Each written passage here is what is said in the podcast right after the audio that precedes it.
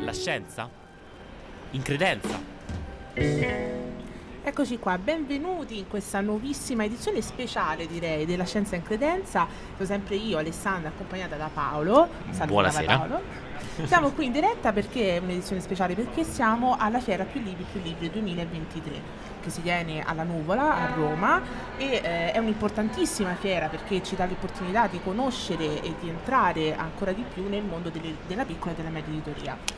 Ora, eh, noi abbiamo invitato con noi vari ehm, Special autori, guest. special guest che ci aiutano eh, appunto a capire ancora di più in questo specifico istante il- un libro in particolare perché abbiamo con noi Annalisa Comes, una giornalista, scrittrice e dottoressa in filologia romanza e italiana. Innanzitutto buonasera, Buonasera, grazie. grazie per aver accettato il nostro invito, siamo molto, molto contenti perché ci ha particolarmente colpito, Colpito, una, sì. una pubblicazione da lei fatta, adesso andremo un attimo Intanto, a... andando per ordine, no? Sì. Eh, eh, tu sei un insegnante, un insegnante presso un istituto alberghiero di Gioberti qui a Roma. Sì, esatto, il Vincenzo Gioberti che si trova a Trastevere.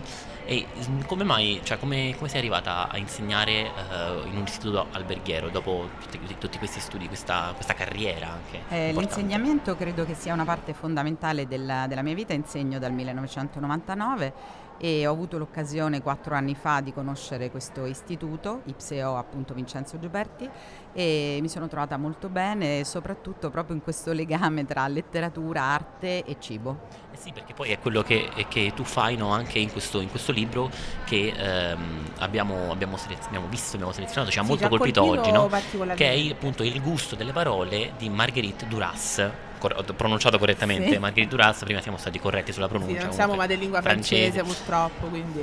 Ed è appunto un libro che eh, parte. fa parte di una collana, giusto? Una collana sempre eh, della Leone Verde Editore. Sì, esatto, è una collana mm, molto interessante del Leone Verde Edizioni che, mm, che pubblica libri dal 1997 e questa collana in particolare si, si intitola eh, Leggere un gusto e mm, effettivamente ha pubblicato circa 95 titoli a oggi che riguardano il rapporto tra letteratura e cibo, sport e cibo, eh, personaggi storici, eh, cinema eh, grandi classici e il, il- il libro appunto il mio libro che è uscito nel 2021 fa parte dell'area tematica dei classici al femminile Perfetto. Quindi tutte le, cioè, tutte le tematiche che si possono connettere al cibo eh, in questa collana le andiamo a ritrovare. Però concentriamoci appunto sul gusto delle parole di, Mar- di, eh, in Marguerite Duras. Sì, perché eh, appunto ci chiedevamo prima di tutto le tematiche principali raccolte in questo libro, perché abbiamo ricette, ma non solo, ci spiegava anche prima ehm, Annalisa Co- Comes che eh, abbiamo un racconto delle ricette anche un po' dal punto di vista letterario, storico, quindi ecco ti, ti chiediamo se, possia- se puoi un attimo mh, scandagliare Sì. meglio questo concetto. Allora, in effetti il mio interesse è partito da una, da una scoperta che è stata fatta a Parigi perché a tre anni dalla sua morte nel 1999 eh, il figlio di Marguerite Duras, Jean Mascolot, cura insieme a un altro editore la, la pubblicazione di un, di un libretto singolare che io avevo acquistato a Parigi che si intitola, non è stato tradotto in italiano, ma si intitola appunto La cucina di Marguerite. Un libro che io trovavo bellissimo con delle fotografie di Marguerite Duras stessa e che però poco, poco tempo dopo, qualche mese dopo, è stato ritirato dal commercio per volere, eh, perché appunto Marguerite Duras muore, eh, per volere, cioè era già morta, ma ehm, del, del suo esecutore testamentario, il suo compagno. E, mm, il, il figlio eh, scrive un articolo molto interessante in cui ehm, afferma che questo libro aveva la stessa validità ehm, editoriale, insomma artistica delle altre opere eh, di Marguerite Duras, e tuttavia il tribunale gli dà torto e quindi questo libro viene ritirato dal commercio. E, mm, in effetti però questo libro eh, è continuato in un certo modo a circolare eh, in modo molto popolare sia tra gli appassionati che sono tantissimi di Marguerite Duras ma anche in, ehm, diciamo nel, mm, in spettacoli teatrali, musicali, eh, fino ad oggi sono veramente tantissimi. Quindi la mia curiosità è stata di riprendere questo libro che in effetti avevo acquistato e di andare a vedere qual era il rapporto, che in effetti è strettissimo e straordinario, di Marguerite Duras con il cibo, con l'ospitalità, con, le cucine, con la cucina in generale e, e appunto sono uscite fuori tante cose interessanti. È stato bello anche perché in qualche modo rivive no, un po' questo libro che è sparito dalla circolazione e grazie a lei ha avuto un modo di ecco, rivivere, di, di, di, non essere mai dimenticato, diciamo, anche perché non abbiamo avuto modo di leggerlo purtroppo, però lo, lo leggeremo eh, sicuramente, lo leggeremo ma ci ha, interessato e quindi a questo punto eh, cerchiamo di capire pure eh, chi, è, chi, chi, era, mm, Margher- chi è stata Marguerite Duras. Ehm, e, e, insomma un po' la sua, la sua, storia brevemente, insomma, se ce ne puoi sì. parlare. Allora, prima di tutto volevo dire appunto che questa eh, cucina, questo libretto di cucina di Marguerite Duras eh, non contiene soltanto appunto delle ricette ma dei, eh, dei racconti. Eh, Marguerite Duras è stata una scrittrice nata nel 1914, ha scritto tantissimi, forse uno dei più famosi è L'amante, anche diciamo è stata una ehm, sceneggiatrice, una regista, quindi si è occupata ehm, a tutto tondo della scrittura eh, ma sempre in tutti i suoi libri, nei suoi racconti, nei suoi, eh, nei suoi romanzi e anche nel, nel, cinema c'è un rapporto molto molto stretto tra in particolare le figure femminili e il cibo e anche come luogo, la cucina come luogo importante proprio, non, non ehm, diciamo da svilire, ecco, non come luogo in cui la donna è ridotta, ma come luogo importante di relazione e quindi anche questo appunto mi aveva, mi aveva molto colpito. In questo, in questo, libro appunto dicevo ci contiene effettivamente 30 ricette che però spesso sono occasione per parlare d'altro e che spesso prendono il nome anche in rapporto alle persone che lei conosceva, quindi hanno dei titoli anche molto suggestivi, non so, le polpette di Melina la greca, che era una sua amica, i piccoli patè della nonna di Michel Müller, eh, oppure il bollito di Anne-Marie, cioè, t- hanno tutti una storia che, che, che, è interessante da leggere, da assaporare. Ecco. Certo, che... poi fa un po' conoscere anche eh, tutta la storia ancora di più di Marguerite Dumas. Eh, Duras, Duras, ricordati, eh, la lezione, non è, Alessandra Devo ancora... fare un po' di recupero di francese. No, in effetti questo, questo, questo tipo di... Mh, mm, diciamo di raccolta di ricette mi ricorda anche, insomma correggimi poi se sbaglio, un po' eh, il Pellegrino Artusi, che comunque anche lui no, eh, ha raccolto un insieme di, appunto, di, ricette andando un po' in giro per tutte le regioni italiane e poi metteva pure lui eh, ricette di suoi amici, di suoi parenti, quindi non so se questo paragone è corretto. No, credo di sì, io non sono esperta di, di libri di cucina, anche se la cucina, devo dire, mi appassiona, è la cosa che faccio dopo, dopo lo studio, dopo, la, dopo ah, ecco. l'insegnamento eh, mi piace cucinare. Ho provato tutte le ricette di Marguerite Duras, le ho, le ho sperimentate tutte e mm, anche quelle appunto un po' più complesse perché c'è una sezione che riguarda la cucina asiatica eh, i cui ingredienti insomma non sono facilmente eh sì, perché ci dicevi che lei ha vissuto, vissuto in Asia sì in Asia. e quindi eh, e poi ehm, ecco che, che, però insomma si possono un po' ehm, come dire con l'immaginazione ecco si può arrivare sì, ci potresti, ci potresti fare quindi un esempio magari di una ricetta ehm, so, allora ce ne sono tantissime. io ho trovato ehm, sembrerà banale ma c'è eh, una ci sono una pagina e mezzo eh, molto interessante sulla cottura del riso, ehm, in cui lei spiega come si deve cuocere il riso, eh, ma soprattutto lei parla di un... Um, di questo profumo eh, una, del riso eh, semplice e poi bollito con una sensualità incredibile che poi è un aspetto della sua scrittura molto molto evidente. Quindi ehm, parla delle varie fasi ma non è semplicemente un racconto così tecnico, no? una ricetta tecnica, ma appunto eh, anche nelle, nelle, piccole cose, nei piccoli gesti ci dice sempre qualcosa di molto più profondo. Quindi ha quasi proprio un rapporto con, con il cibo, cioè è veramente bellissimo questa cosa, poi lo, lo dico anche da cuoco, che non, mm, veramente te lo dico, non è assolutamente banale la cottura del riso, anzi... lo puoi confermare. Posso confermare che è una cosa molto complicata e, e sicuramente... Eh, in Asia, insomma in quelle, Sì, quelle zone lì del mondo sanno trattarlo in modo molto molto E poi diciamo particolare. che è anche un modo di raccontare il cibo che a noi studiosi di scienze gastronomiche particolarmente colpisce, perché non è... non è solo eh, tecnica, non è solo non è scienza solo come noi sempre tecnica. facciamo, no? Esatto, Cioè è- molto spesso ci, contr- ci concentriamo solo sulle tecniche, sulla scienza, invece È il cibo è anche, anche, cultura, è anche certo tradizione, storia. C'è un, un particolare passo estratto del, del tuo libro che magari ci vuoi leggere o che ti ha colpito, che ci vuoi segnalare così magari lo andiamo a leggere anche Ehm, noi? Sì, volevo, ecco, prima di tutto volevo dire che c'è anche una parte molto interessante perché la mia è un'indagine un po' che mh, cerca di dare un'idea di quello che è appunto il rapporto con il cibo, quindi con il gusto, cioè con i vari sensi, no? quindi il gusto, l'odorato, eccetera, eccetera. Ehm, ma c'è anche un bellissimo, un bellissimo racconto, che poi il racconto che si intitola Madame Dodin, ehm, sui resti.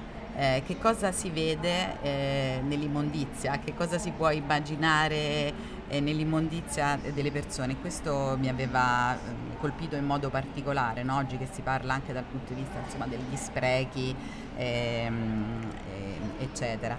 E, mm, oppure si parla per esempio di divoramenti.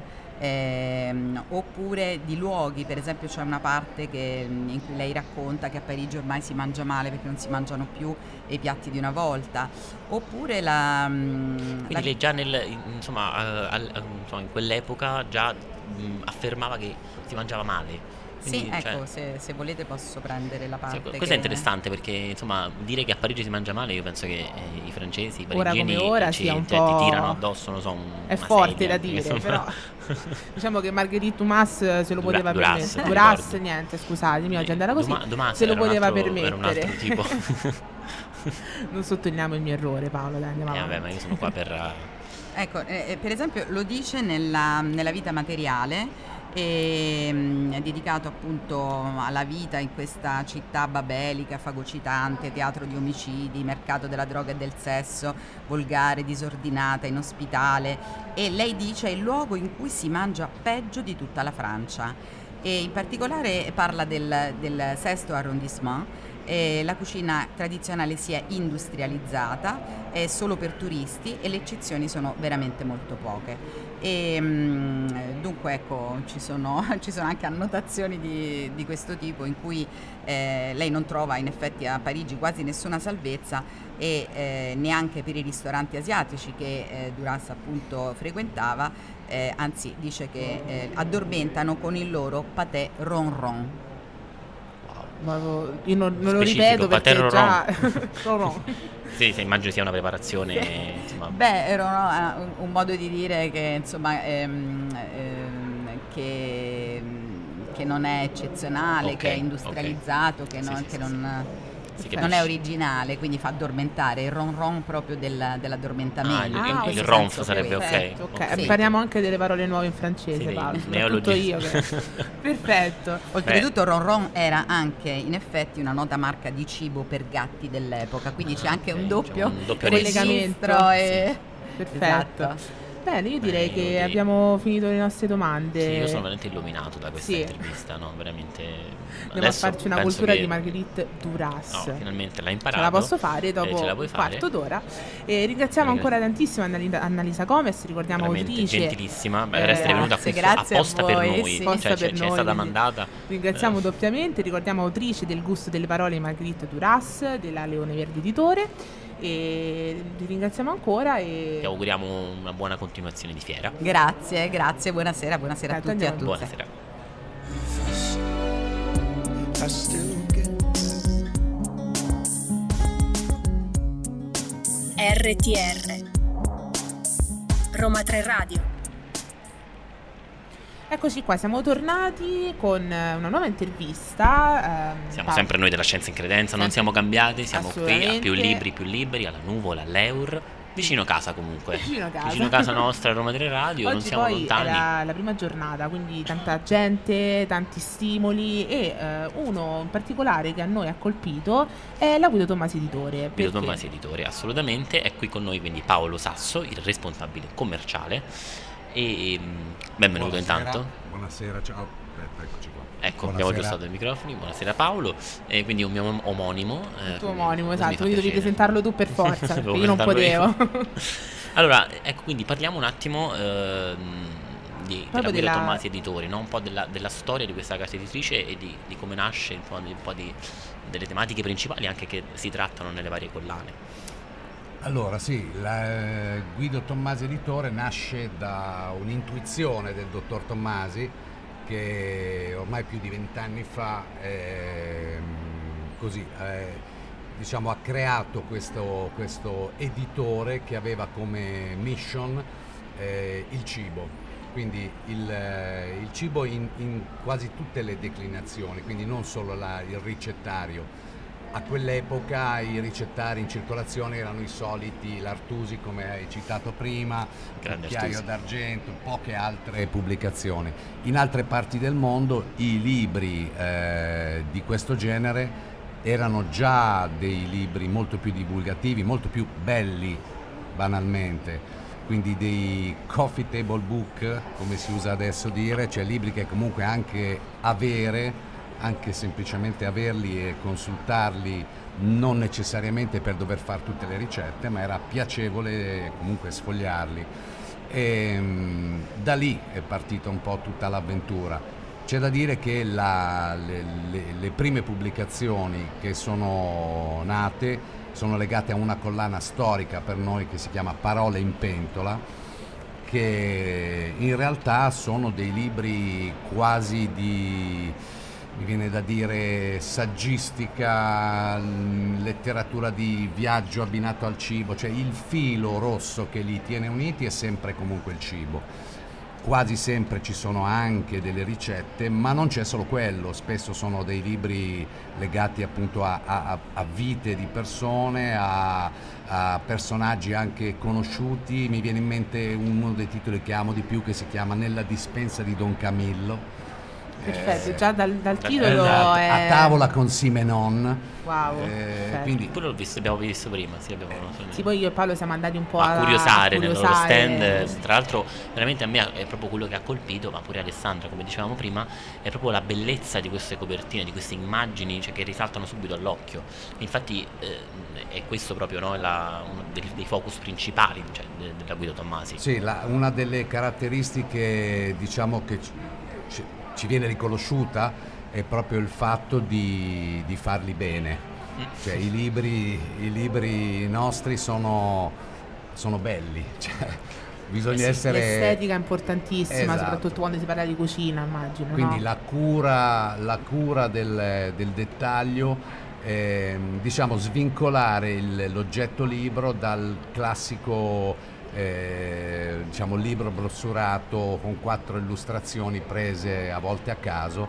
Eh, in- nel nostro caso ogni pagina, ogni dettaglio eh, non è lì per caso e alla lunga questa cosa si nota. Eh, I nostri libri sono mediamente forse un po' più cari degli altri, eh, però è, è innegabile che sono belli. Assolutamente, appunto dicevo c'è un motivo dietro perché po- anche proprio lo studio che c'è dietro alla scelta di ogni singola illustrazione, alla creazione di ogni singola illustrazione penso sia eh, comunque Sì, molto cosa- importante e complesso come procedimento. no? Assolutamente sì. Ehm, non sempre eh, i libri che pubblichiamo li facciamo noi, perché è ovvio poi si creano delle, delle mescolanze, delle- quindi a, a volte pubblichiamo dei libri in coedizione, quindi fatti da editori stranieri, che comunque vengono selezionati con cura, sempre da- dal, dal dottor Tommasi, ma ormai da parecchio tempo mm, una buona percentuale invece nasce in casa da progetti che nascono proprio da noi e oramai sono molti quelli che vengono apprezzati invece all'estero e quindi c'è una sorta di, di- di ritorno, di ritorno. Quindi ehm, adesso entrando più nel particolare, no? Ehm, qualche ultima, ultima uscita magari di adesso insomma, che, che- che consiglieresti oppure che- di cui possiamo parlare? E non poi lo so. mia curiosità anche una, un'uscita in particolare che ha riscosso successo, come dicevi adesso, in, eh, in maniera internazionale, diciamo. Allora, no, ehm, non, vediamo, non, mi piace parlare di una in particolare okay. perché magari poi c'è... Si offende allora, l'altro no, libro. Eh, insomma, non è bello. Diciamo certo. che quest'anno, quest'anno nella, in questa ultima parte dell'anno, eh, sono uscite nella nostra produzione una serie secondo me bellissima di libri, 5-6 libri, tutti fatti diciamo, da progetti nati, nati da noi.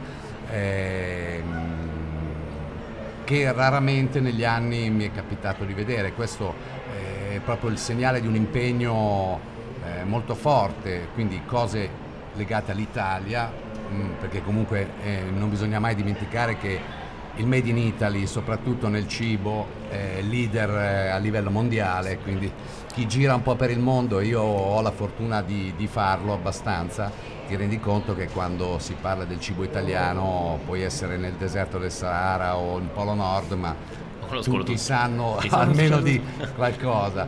E, e, ripeto, queste ultime uscite di quest'anno mi hanno, mi hanno dato tantissima soddisfazione, cioè lavorarle perché sono proprio eh, degli sforzi molto ben riusciti. Anche gli anni scorsi c'erano altre cose, ma quest'anno c'è stata una concentrazione particolare e quindi molto soddisfacente. Immagino. Ma no, no, diciamo a calma. No, perché volevo fare una domanda, non ti voglio parlare sopra, quindi ti lascio no, parlare. Vai, vai, vai, vai, vai, domanda, domanda. No, nulla, dicevo, quindi immagino quanta anche soddisfazione possa dare ehm, curare de- dei libri del genere, un progetto così importante. E eh, io devo fare una domanda così un po' meno seria la domanda Xaba della Zorza l'ho chiamata perché ci deve sì. essere. Beh, ci tu sai essere. che la pubblichiamo noi, quindi... Assolutamente, eh. per questo infatti volevo chiederti com'è pubblicare un personaggio comunque come Xaba, come avete fatto a curare tutti i suoi libri. Eh, allora, eh, Xaba della Zorza è prima di tutto una grandissima professionista. non è a caso che abbia e sia arrivata ad avere il successo che ha e secondo me è un, è, è un, fenomeno che crescerà ancora perché in un, in un mondo di, di, cose brutte, diciamolo, mm, sì, mm, su tutti gli ambiti della comunicazione, lei è una signora ed è una grande professionista. Essendo una grande professionista richiede particolare dei, attenzione. Esatto, dei professionisti che le stiano a fianco. Quindi lavorare con lei è difficile, è complicato perché comunque sia richiede moltissima attenzione e molte risorse, però dà tante soddisfazioni. Eh, perché è, ormai è riconosciuta come la signora del bon ton e della buona cucina e, e vi assicuro che io sono un commerciale e avere in catalogo un, un, personaggio come lei fa molto piacere perché comunque sia i suoi libri sono molto belli, molto costosi e vendono tanto e per uno che fa il mio mestiere è la manna. Soddisfacente, è certo. Manna, è la manna. No, io tornando volevo fare questa, diciamo, più un'osservazione che una domanda, no? Quindi, cioè, da quello che capisco, eh, i vostri libri sono proprio, cioè, sono, sì, parlano di cucina, parlano di storia del cibo, ma sono dei libri che uno può leggere come se stesse leggendo un romanzo, cioè uno, io prendo un libro, lo sfoglio, così come cioè, allora, una compagnia. Assolutamente sì. Eh, diciamo che la bolla scatenata dagli anni di Masterchef e dintorni eh, ha sicuramente aumentato il diciamo, il numero delle persone che si interessano a quello e questo ha dato un bel impulso al, al settore. Eh, I libri, questi libri vanno, scusate il termine, masticati nel, te- nel senso no, letterario, si capisce cioè, bene. vanno assaggiati e, e goduti per eh, non necessariamente per mettersi lì a spignattare. Ecco. Eh, una diciamo, delle cose che mi, mi, fa molto piacere è che eh, da dati di qualche anno fa, ma non sono cambiati molto, il mercato dei libri italiano eh, si regge su un 3% di popolazione di lettori forti. Con lettori forti si intende un lettore che legge almeno un libro al mese, 12 libri l'anno. Wow. Quindi Ecco, questo zoccolo duro tiene in piedi il mondo dell'editoria. Adesso nell'arco di qualche anno forse sarà cambiata un po' questa percentuale eh, perché sono stati ammessi in questa, sono state diciamo sdoganate ehm, settori dell'editoria che tipo i fumetti prima Mhm. erano una di quelle cose che non era considerata editoria, adesso impazziscono tutti per i fumetti. Tra le varie cose anche i libri di cucina sono letteratura, Certo. ma prima no, non erano Si è capita, si è capita forse l'importanza del, del cibo a livello culturale. certo. assolutamente. E quindi se questa cosa ha contribuito a far sì che qualcuno abbia preso in mano e si sia messo a sfogliare anche solo per eh, approfondire qualche argomento, ben venga. Eh, Nel nostro catalogo, ripeto, ci sono alcune, la, parte da leone la fa l'illustrato, il classico libro eh, che- di cui si parlava prima, con bellissime foto, rilegatura bella, che ti portano in giro per il mondo, perché noi abbiamo in catalogo 800 e passatitoli e ci sono, è coperta praticamente quasi, quasi tutte le zone del globo, con molta attenzione per l'Oriente, perché a noi piace molto la cucina giapponese, dintorno, ma non solo. Ehm, il viaggio, il, li- il cibo sono eh, alla base di chi prende un, eh, un libro del genere, quindi un curioso, uno che ha voglia un po' di sperimentare o semplicemente chi ha voglia di mettersi lì e leggere per approfondire un argomento e questo secondo me è già sufficiente per renderli indispensabili. Assolutamente, e poi appunto, eh, come dicevi, avete fatto questo viaggio s- mh, con i libri andando in Oriente, ma anche concentrandoci sulla nostra regione, perché ho visto che avete anche una collana dedicata alla cucina Regionale. regionale, giusto? Sì, e allora questa è, è una, è una, diciamo una collana che è nata qualche anno fa, ci, eh, ci abbiamo messo un po' a metterla in pista ed è ancora in fase di, come dire, in progress, Ok. perché non è così facile riuscire a, a creare diciamo, dei libri che siano soddisfacenti per, le- per il dottor Tommasi, per l'editore, eccetera. Però siamo riusciti già a metterli in pista 5 o 6, non sono, ma- non sono decisamente male. Uno, fatto ce ne sono due, uno è dedicato a Roma e Lazio, molto... Già lo stavo Eh, per certo, chiedere, poi- infatti ho detto non è possibile e che ce n'è un altro sia. dedicato a, a Roma, che è fuori da quella collana, ma diciamo ha avuto una, una vita a parte, però cioè, Roma ne ha due, cioè, quindi in Beh, effetti... E poi cioè, no? immagino no, la, la cucina regionale è sempre eh, insomma un tasto abbastanza eh, sensibile da toccare, no? Perché poi vai a toccare quella ricetta, sbagli qualcosa, ti danno addosso, una- un lotta. aneddoto, sì, sì, sì, un aneddoto eh, che mi viene in mente, è, mi sembra tre anni fa più o meno, abbiamo fatto un libro sulla pastiera, Mm, no? ok, sì, la In famosa realtà, pastiera napoletana. in realtà la, la pastiera napoletana penso che sia un po' come la carbonara, cioè Assolutamente. L'istituzione. non- sì, però non esiste una vera ricetta, Eh, cioè nel certo. senso c'è una ricetta, ma quasi di quartiere in quartiere c'è chi fa una piccola modifica e dice questa è la mia ricetta, Eh, e- certo. cioè è la ricetta. Quindi mettere insieme ta- complicato. ta- tante situazioni in una, in una situazione come l'Italia, dove si mangia, eh, dove cadi, cadi sempre bene, ovunque, è complicato eh, mettere insieme le idee, raggruppare le ricette, soprattutto regionali. cioè, banalmente questa- quest'anno abbiamo fatto un libro sulla pasta. Perché anche lì c'è veramente un libro solo non basta, esatto, però la- 20.000. Ma sì, sì, una cioè- collana intera. La pasta è una cosa che è vero che mm, eh, non l'abbiamo inventata noi, Esatto. dicono arriva dalla Cina, d'accordo, ok, vai a mangiarla in Cina e mangiala in Italia, poi ne parliamo. Noi siamo dei grandi trasformatori. Esatto. Bene, quindi se volete non solo cucinare, ma anche vivere un viaggio, una storia, qualcosa, andate dalla guida Tommasi Editore. Ricordiamo lo stand libri. qui Ricordiamo lo alla stand. Più Libri Più Liberi. Paolo, se... No, lo ricordo io, è il B35 se non B35. sbaglio. 34, 34, 34, perfetto, 34. ce l'abbiamo. Bologna 34 e, e niente, noi Andare ci a vediamo fare un tra a fare un salto. Salutate Paolo perché è Paolo simpaticissimo, Sasso, super disponibile. Chiunque viene benvenuto.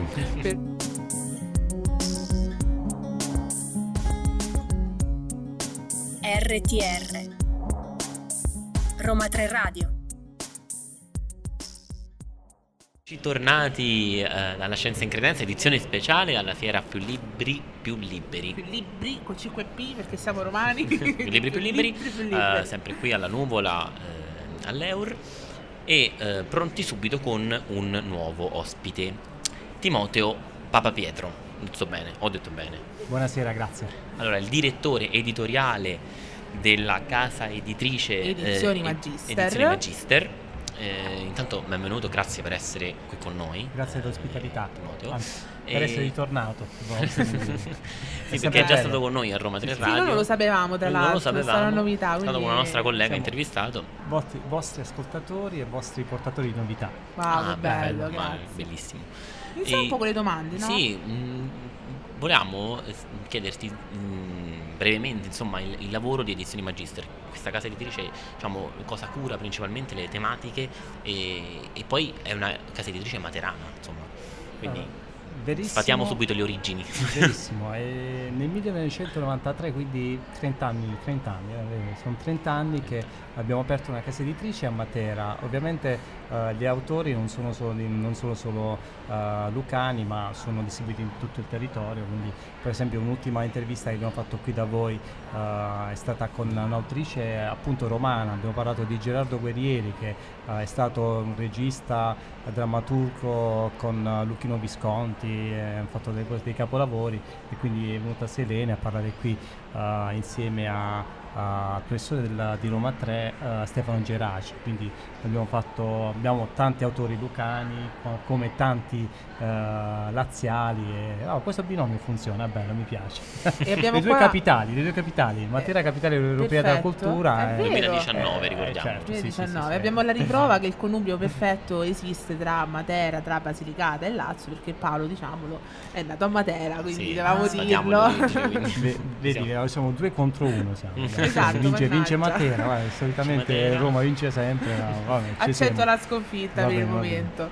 E eh, diciamo che tra le varie pubblicazioni di edizioni Magister, ovviamente eh, a me Paolo ha colpito particolarmente questo libro che si chiama La tavola lucana di- al paradiso. Dalla tavola lucana al Dalla tavola, paradiso. pa- scusate, dalla tavola lucana al paradiso. Siete state prese per la gola. Eh, Ai. Sì, sì, sì, Il nome di no, noi comunque proprio. la scienza in credenza, eh, il cibo ci, sempre ci, ci attrae, Ci insomma in qualche sì, modo sì, sì. rit- ritorniamo sempre lì. Cosa intendi per scienza e credenza? Soprattutto credenza.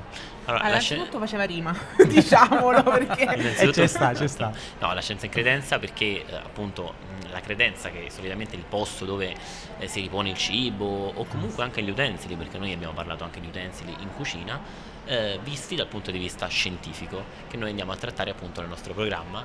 Eh, ricordiamo dalle, dalle 2 alle 3 del giovedì. Del giovedì, sì. Sono Roma 3 Radio, così Roma oggi, 3 Radio. Oggi a caso ritor- ricordiamo i contatti, ci facciamo pubblicità, ma tornando dalla tavola lucana al paradiso, ehm, una cosa che ci ha subito colpito è appunto eh, scritto da Federico Valicenti Ciposofo, che lui si autodefinisce come Ciposofo. Puoi spiegarci questo Termine, neologismo, possiamo dire? Anche qui dobbiamo andare sulla credenza.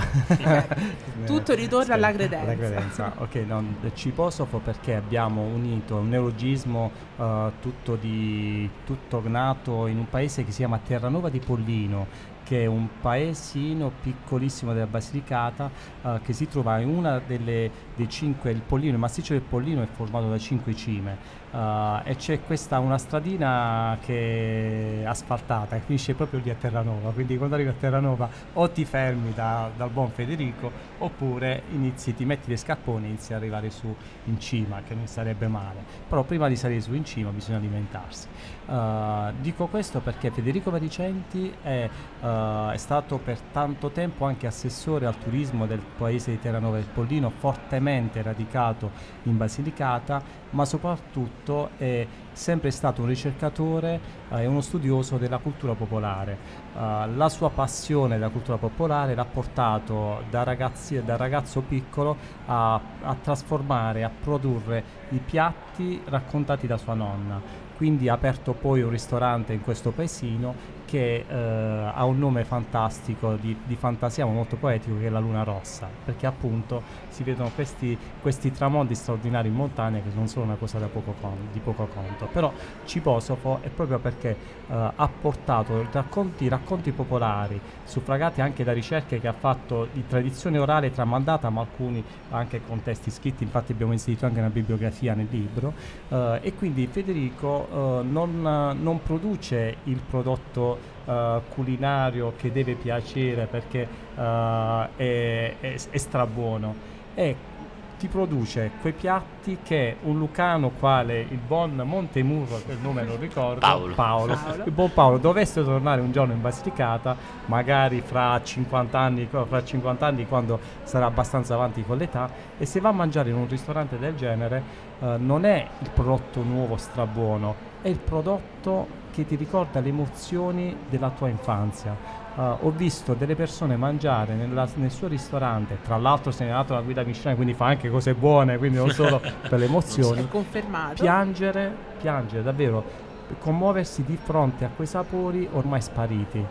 Proprio perché il prodotto che eh, lui propone è un prodotto di quello che le nonne hanno fatto per tanti anni ai propri nipoti, ai propri figli, anche perché consideriamo che cos'era la, fam- la famiglia allargata di una volta, dove all'interno di questi paesi eh, le donne eh, andavano anche a lavorare nei campi, non erano eh, dedite solo in cucina come eh, si, si pensi. Eh, si, dedi- si dedicavano ai campi e quindi spesso la, la persona più anziana, quindi in questo caso la nonna, era colei che preparava per la famiglia allargata, per i vari figli, nipoti.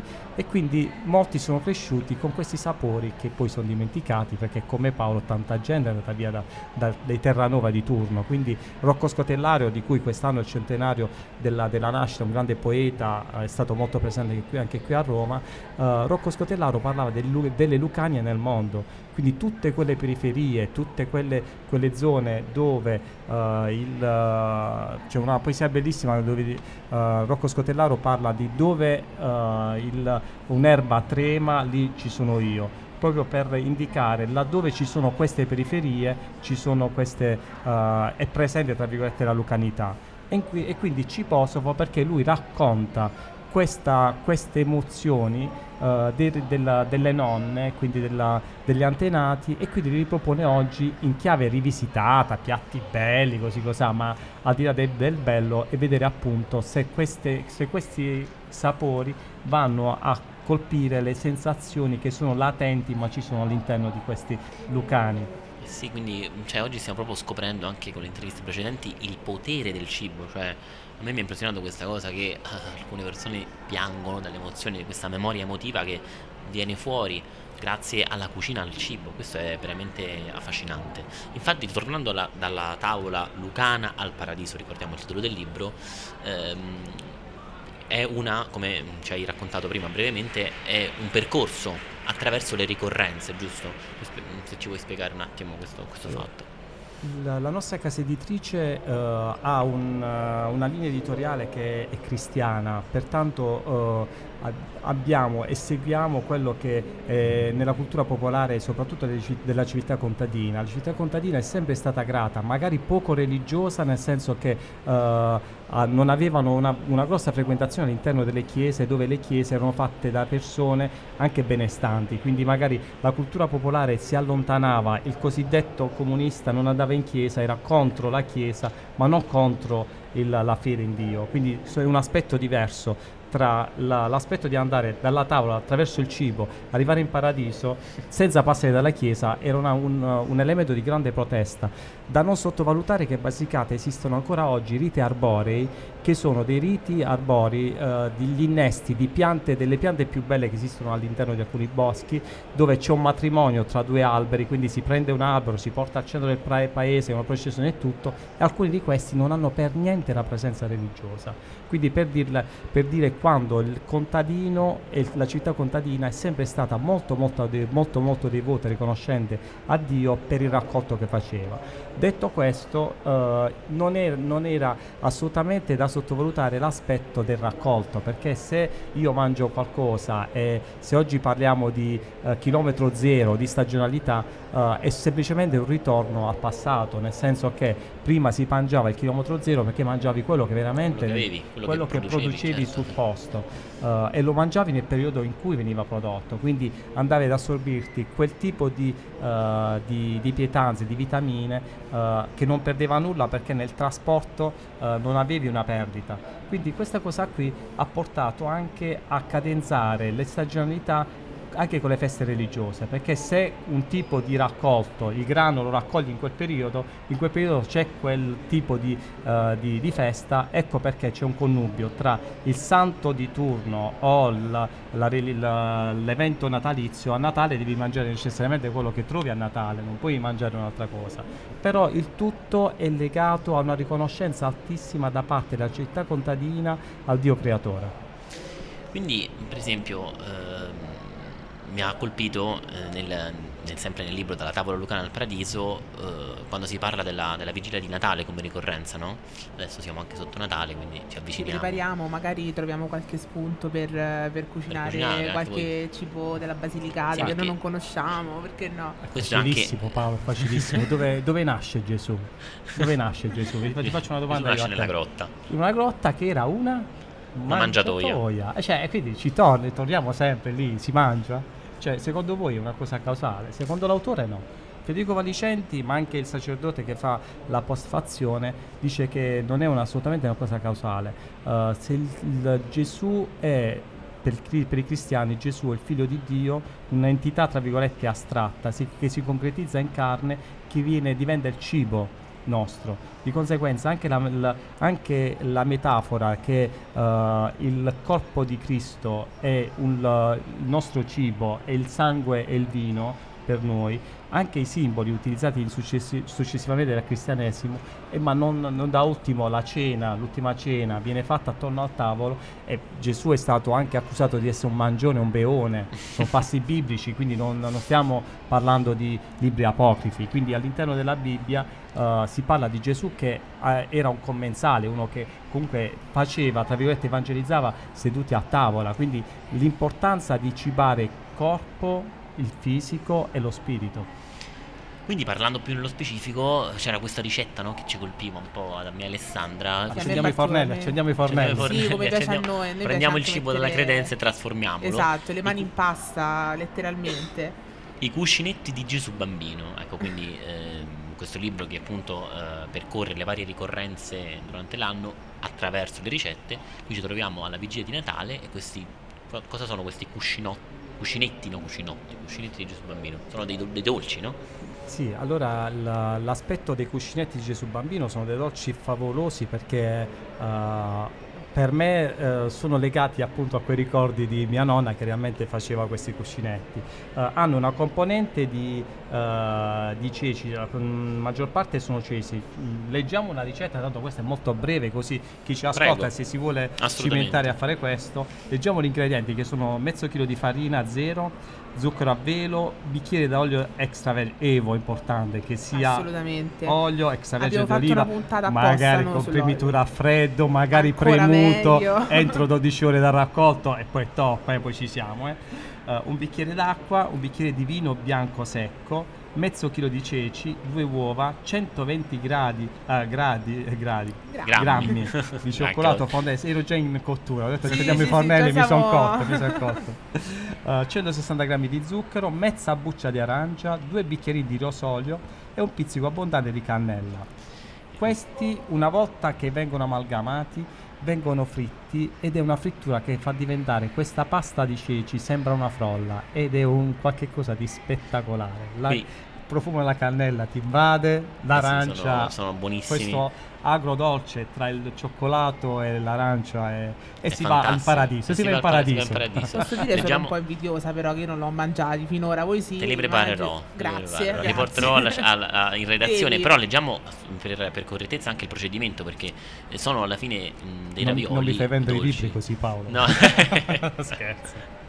Allora, chi lo legge poi? Dai, eh, tu, vai, vai, allora, vai. bisogna lessare i ceci e quindi passarli in un passatutto. Unite al passato dei ceci lo zucchero, la buccia di arancia grattugiata, il cioccolato grattugiato, la cannella e il rosolio.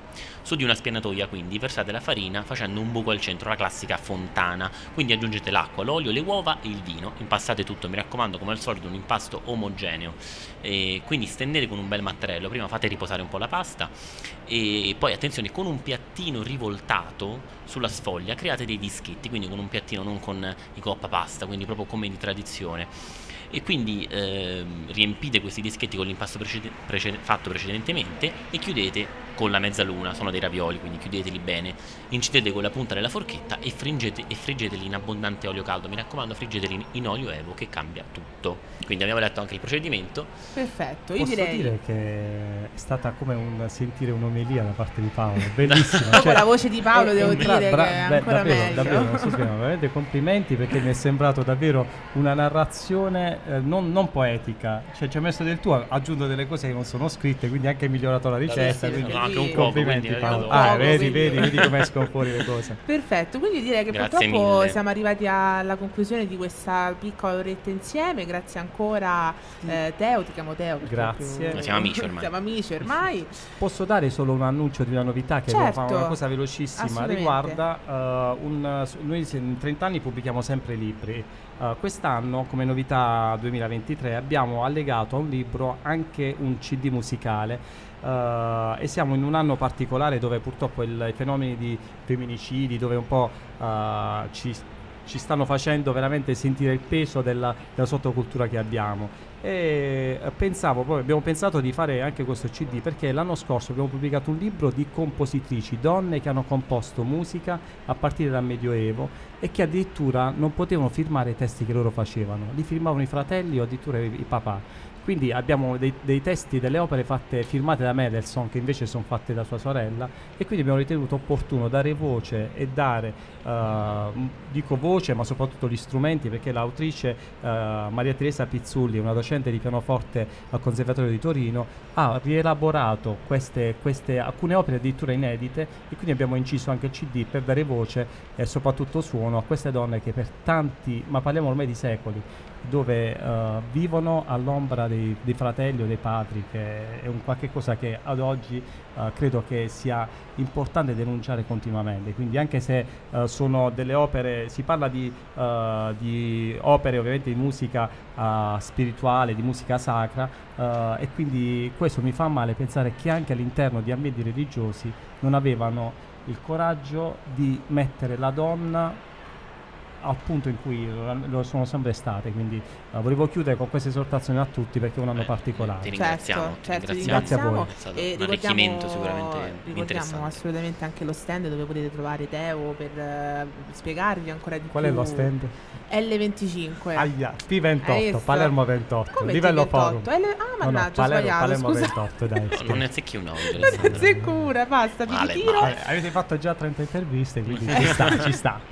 Beh, allora ringraziamo ancora Teo e Grazie noi mille. vi ringraziamo per averci ascoltato qui in diretta da Più Libri Più Libri 2023. Mi raccomando, venite in fiera perché è veramente un'esperienza da fare per conoscere ancora di più il mondo della piccola e media editoria. Vi salutiamo, vi diamo appuntamento poi per giovedì prossimo per la, la consueta Scienza in Credenza. Benissimo, ciao ciao. Ciao. Ciao a tutte e tutti.